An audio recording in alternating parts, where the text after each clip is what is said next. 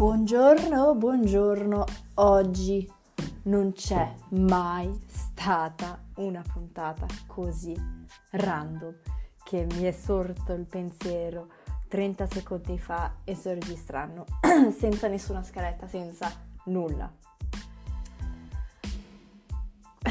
Di cosa voglio parlare oggi? Di come sono riuscita sempre non sempre un allenamento, ma come riesco sempre di più a trovare il coraggio di espormi e fare le cose, anche se ho paura che non funzionano, che sarà imbarazzante, che fallirò. Come trovo il coraggio di fare lo stesso queste cose? E di cosa parlo?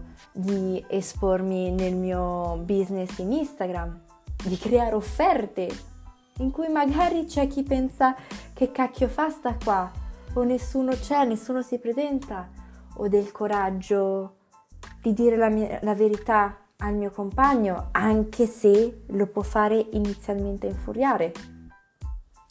Come trovo questo coraggio di iniziare uno sport in cui so che sono negata?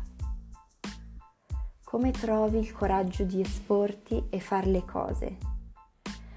Hai in mente quando tu ti, ti dici ma no, ma non posso scrivere io questo libro, chi sono io per farlo, no?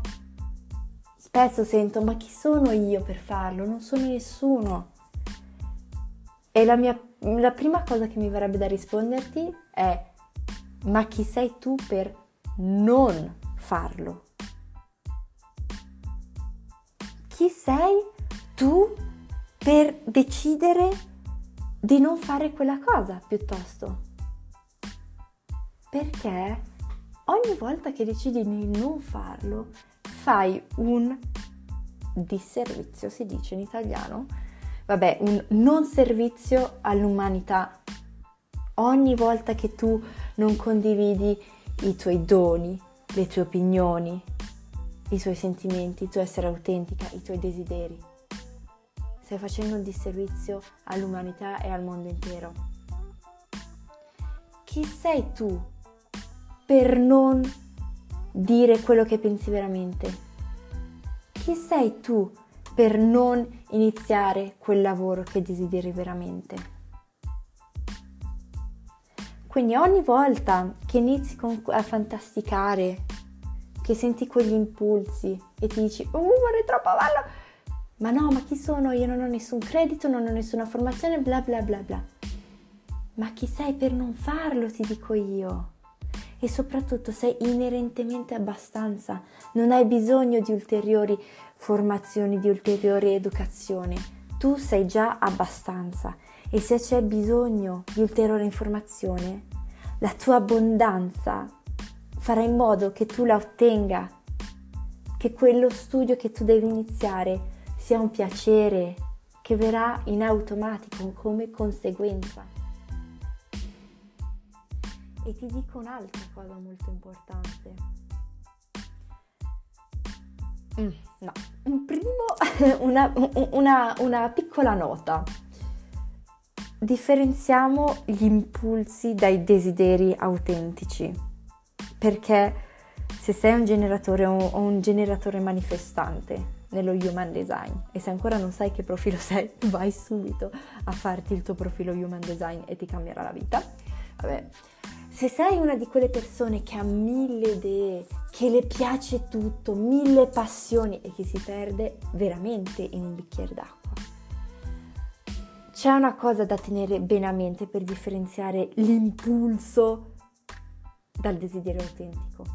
Che spesso gli impulsi sono semplicemente piccole distrazioni che ci piazziamo davanti per non far veramente una cosa. Ci riempiamo di cose, idee e non eseguiamo nemmeno una. Quegli mille impulsi sono risposte emotive. Che sei convintissima, sei sicura di farlo, sei sicura di seguirlo, di continuare, di essere costante, ma sul momento, perché sei inondata da un'emozione. Che sia l'eccitazione, che sia la paura di dire no, che sia uh, che bello, novità, novità, all'uman- all'umano piace la novità, è ovvio che ti tenta sempre lasciare il vecchio per entrare nel nuovo, ma quella è una risposta emotiva. I desideri autentici rimangono anche quando le emozioni si placano, anche quando tutto non va bene, anche quando non vedi risultati. Rimani con quei desideri autentici. E qua una parola su questi desideri, le idee che ti vengono. Non avere paura che non siano realizzabili per te, perché cos'è che sostengo io fermamente? Non avresti quel desiderio se non fosse per te. Non avresti quell'idea se non fosse realizzabile per te. Ricevi quello che sei in grado di elaborare, di trasformare, null'altro. Quindi fai molta attenzione quando cerchi di appropriarti di desideri altrui.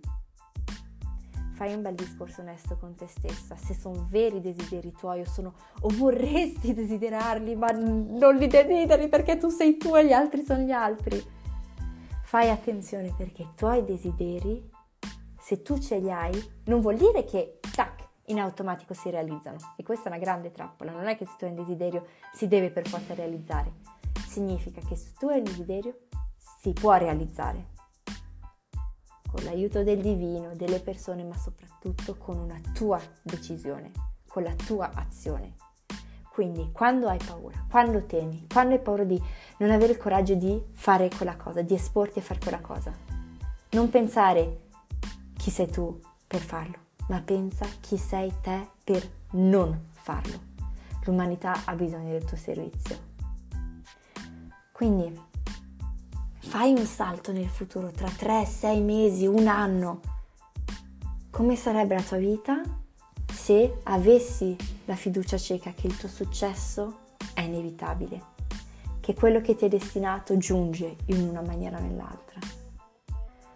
Come agiresti se sapessi che la tua espressione di te stessa è un servizio al mondo? Chi saresti? Come cammineresti in giro per la strada? Cosa mangeresti? Con chi tesseresti più legami? Come dormiresti? Che pratiche faresti? E ti lascio con questa riflessione. Ti auguro una splendida giornata. Mm. Ah! Mi sa che quando ascolterete questo podcast, visto che tra cinque giorni parto, sarò probabilmente in vacanza. Quindi vi, vi, vi manderò tanti bei saluti, spero, solivi. Ciao ciao!